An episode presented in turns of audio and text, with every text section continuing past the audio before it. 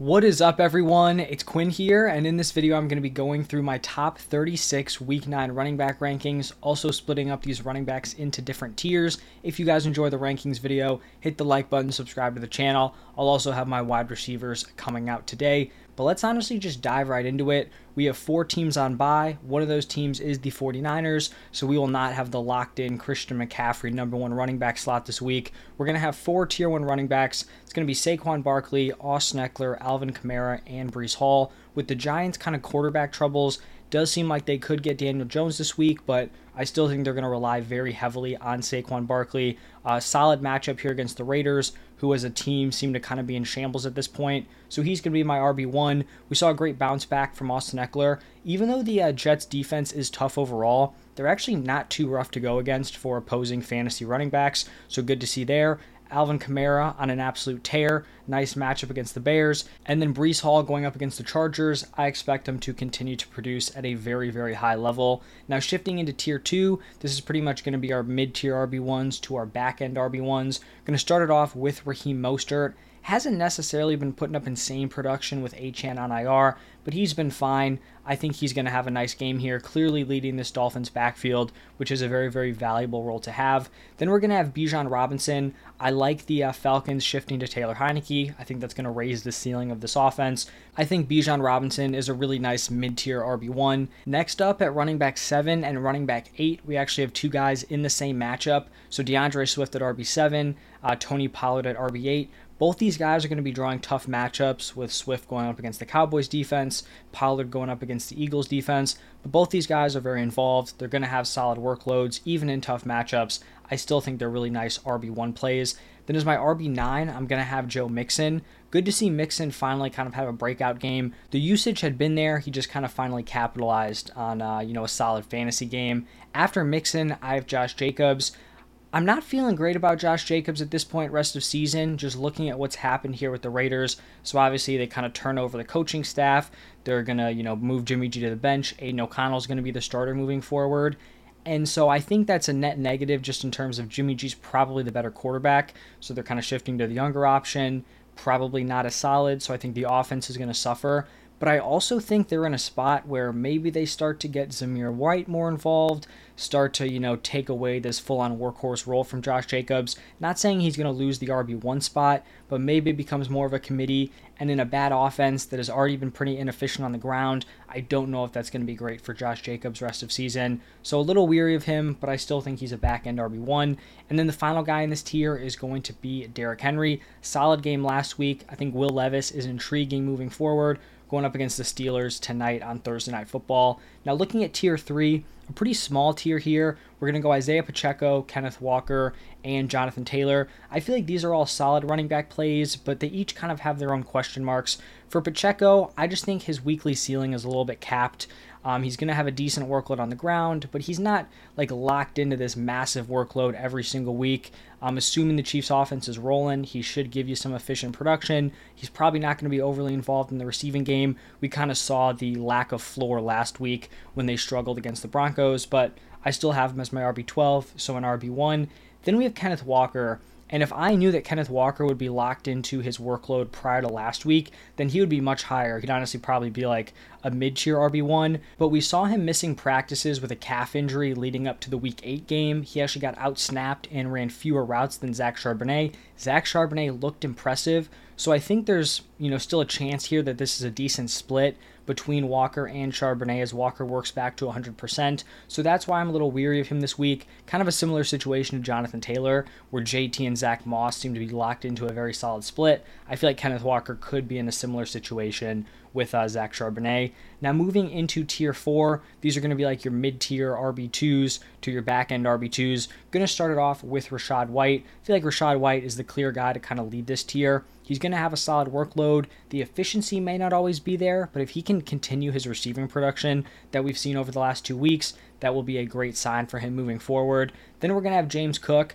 don't feel great having James Cook as like the running back 16, but I kind of feel like it's a fair ranking. The lack of receiving usage has been a little bit disappointing, but I don't think that's like a thing that's locked in rest of season. He could end up getting more involved as a pass catcher. He's going to have a fine workload on the ground and then attached to one of the best offenses in the NFL. Behind Cook, we have Gus Edwards, who is coming off a massive three touchdown game. I feel like some people may kind of go overboard on Gus Edwards after one or two big games. His usage has pretty much stayed the same. He's going to have a nice workload on the ground. He's not going to be too involved as a pass catcher, but you know, attached to this Ravens run offense, it's a fine workload to have a decent RB2, especially with the bye weeks, a mid tier RB2 for me here.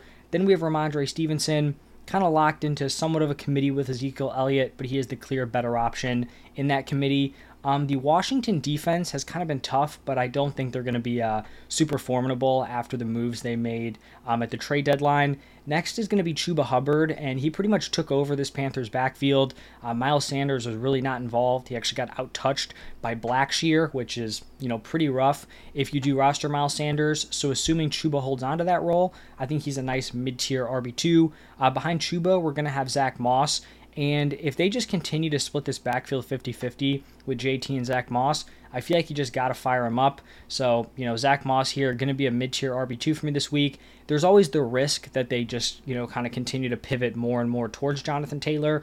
But through three games, it hasn't happened yet. So I think he's a fine option. And then uh, the last two guys in this tier, Aaron Jones, Brian Robinson, both these guys are kind of in somewhat gross splits. For Aaron Jones, it just seems like his health has kind of limited his workload. You're hoping he improves on what we saw last week. And then for Brian Robinson, we kind of know we're getting out of him. Um, he's going to have a decent workload on the ground, not super involved as a pass catcher. And also, he's a guy who can kind of get hurt when they're in a trailing game script because then they pivot to the uh, you know better pass catcher in Antonio Gibson. So I think he's a fine back end RB2.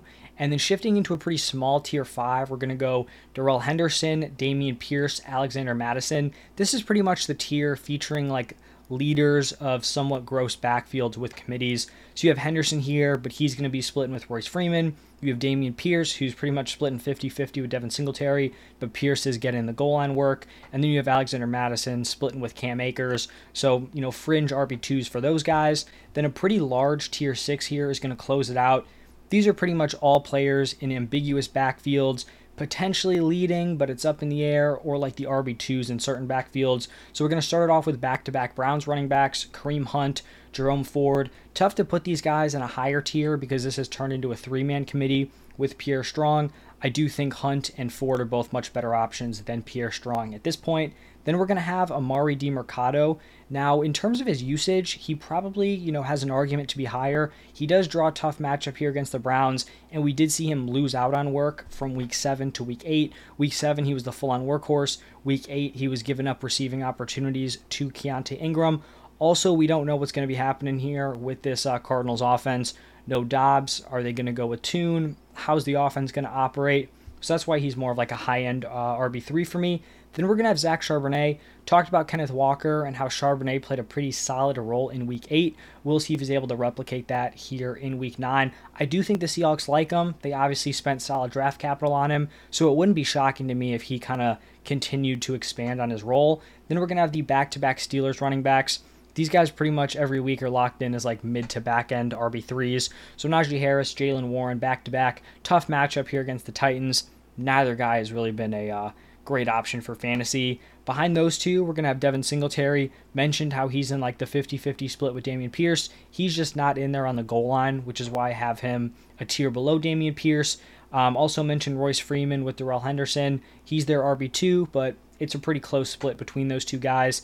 Then we've got AJ Dillon. If Aaron Jones isn't able to expand on his workload, then we're probably looking at a 50 50 split like we've seen over the past couple of weeks. Got Roschon Johnson. The Bears shifted to a three headed committee with Roschon Johnson, D'Onta Foreman, and Darrynton Evans. If I had to pick one of those guys, I would go with Roschon just because he led the team in uh, routes run and in snaps in week eight and that was him coming off of missing two games with a concussion. So I think he has the opportunity to potentially expand on his role, but I wouldn't feel great about it. No Justin Fields again, and then a tough matchup here against the Saints. And then we're going to wrap it up with Tyler Allgeier. He'll have a solid number of carries on the ground, but not someone you can have really any sort of confidence firing up into your lineup. Very, very low weekly floor if he doesn't get into the end zone because he's not going to be catching passes for you. But that is going to wrap it up for my top 36 running backs. Hopefully, this video helped you guys go out, set your fantasy lineups. Like I said at the top, wide receivers will be out today also. So go take a look at those. Um, thank you all for stopping by. I will see you in the next one.